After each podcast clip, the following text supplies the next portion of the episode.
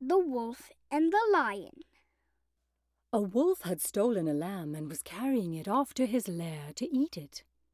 But his plans were very much changed when he met a lion, who, without making any excuses, took the lamb away from him.